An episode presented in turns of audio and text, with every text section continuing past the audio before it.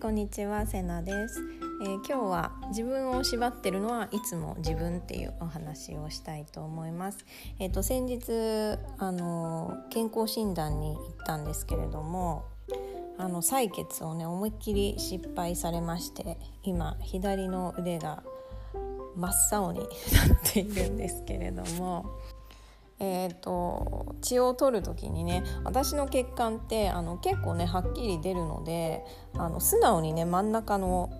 あの血管を刺してもらえれば問題なく血が取れるはずなんですよね。なんですけどなぜかねあのその看護師さんはあの横っちょのね血管を狙って針を刺したんですよね。そしたら、まあ、あの案の定血は出てこなくて。でその針をね刺したまんまあのその中でねぐりぐり針をこう動かして多分血管に刺そうとしたんでしょうね。何度もグリグリされてこれがめちゃめちゃ痛くて。でその1回目のグリグリは我慢したんですよ。もしかしたら血出てくるかもしれないと思ったんで。でもそれでも出てこなくてでねさらにグリグリしたんですよかなり大幅に針をこう動かされてでも本当にちょっと泣くかと思ったぐらい激痛だったのであのたまらずね「すいません痛いです」っていうことを言ったんですよね。で、まあ、看護師さんも「あの本当ごめんなさい」とか言いながらまだグリグリするんでもうあまりに痛いので「あのすいません違う腕にしてください」って言って反対のね腕で取ってもらうことにしたんですよね。でその時もねまたなぜかね横っちょの血管刺そうとしてるのであのいつも真ん中で取ってもらってるんですけどって言って真ん中から取ってもらって無事採血が終わったんですよね。で私はこのもう左腕をグリグリされてる時点でもうね採血やめようかなって思い始めてたんですよ。あまりに痛かったので。で、えーと、もう片方の腕を出してこれ失敗したらもう今日採血なくていいですって言おうって心に決めてたんですよね。もう嫌だと思って。でそんなことを考えてる時にああ私変わったなってすごく思ったんです。これどういうことかっていうと昔の私って慢しなきゃいけないってなんかかたくなに信じてたんですよね。その例えば自分が痛いですっていうのもいけない気がしてたし違う腕にしてほしいっていうのもど素人の私がプロの看護師さんに言ってはいけないものって思ってたし健康診断で採血は取るって決まってるんだったらそれをやりたくないなんて絶対に言えないと思ってたしなんならねこの「痛いです」っていうことすら場の空気を悪くしてしまうから言っちゃいけないって思ってたんですよね。なので昔の私だったらおそらくねずっと我慢してたんじゃないかなって思うんですよまあさすがにものすごい痛かったんで痛いですぐらいは言ったかもしれないけどでも違う腕にしてほしいとか真ん中で取ってほしいとかましてやもう今日採血いいですって言おうかななんて考えは 絶対に上がってこなかったんですよね。でもう一つねその数日前にあの娘に水イボができていてで皮膚科に相談に行ったら少しサイズが大きいから、えー、液体窒素で焼いてから、えー、ピンセットで取るっていう処置をしますって言われたんですね。でその昔もね水イボができた時があってその時は、えー、麻酔のシールを貼って、えー、痛みを感じなくしてからピンセットで取るっていう処置をしてもらってたんです同じ病院で。だけど今回はもう9歳になってるからシールは出さないからねって言われたんですよね。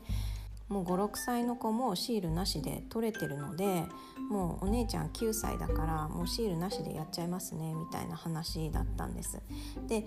液体窒素で焼いた時もものすごい娘が痛がってめちゃめちゃ泣いてたんですよ。で帰ってきてからももう怖くて行きたくないって言っててもこんな痛い思いするならプールなんか入らなくてもいいって言って大泣きをしてたんですよね。なんでもう当然麻酔シールなしで取るって言ってたよって言ったらもう大騒ぎだったんですよね。でここでも昔の私だったらもう先生がそう言うんだったらもうしょうがないよねって言って多分ね無理やり連れてって無理やり処置をしてたと思うんですよね泣いてるところを抑えてでも。でもえなんで麻酔シールがあるのにわざわざ痛い思いして取らなきゃいけないんだろうって思ってる自分がいてだったら痛くないで取ってくれるお医者さん探そうってなったんですよね。でこれももう本当ね昔だったらその1回相談に行ったお医者さんは変えちゃいけないとかお医者さんの言うことは絶対とか我慢するのは当然とかやっぱそういうことをね思っていたので違うお医者さん探そうみたいな発想にはね絶対なってなかったと思うんですよね。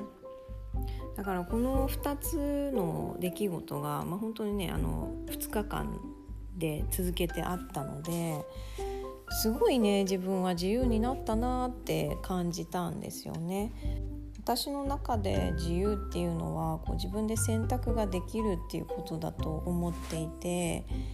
で昔はそういうね自分でこうじゃなきゃいけないこれはしちゃいけないこうあるべきだっていうものがものすごくたくさんあったのでその範囲内でしか選べなかったんですよね。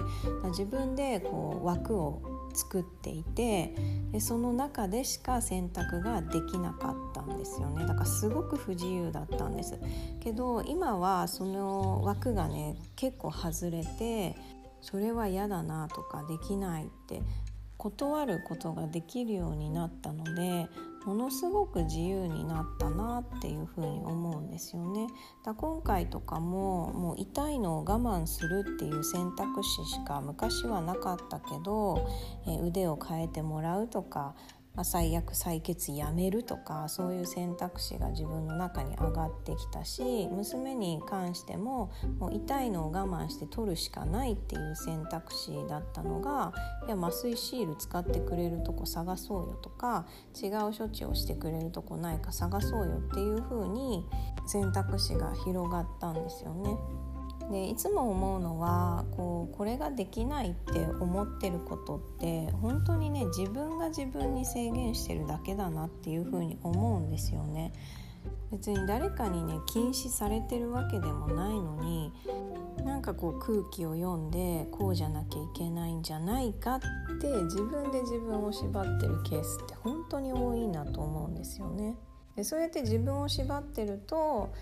き勝手やってるように見える人に妙に腹が立ったりするんですよね。なんだあいつだけずるいなみたいな気持ちになってその人がすごく苦手とか嫌いっていう風になったりもよくしてました。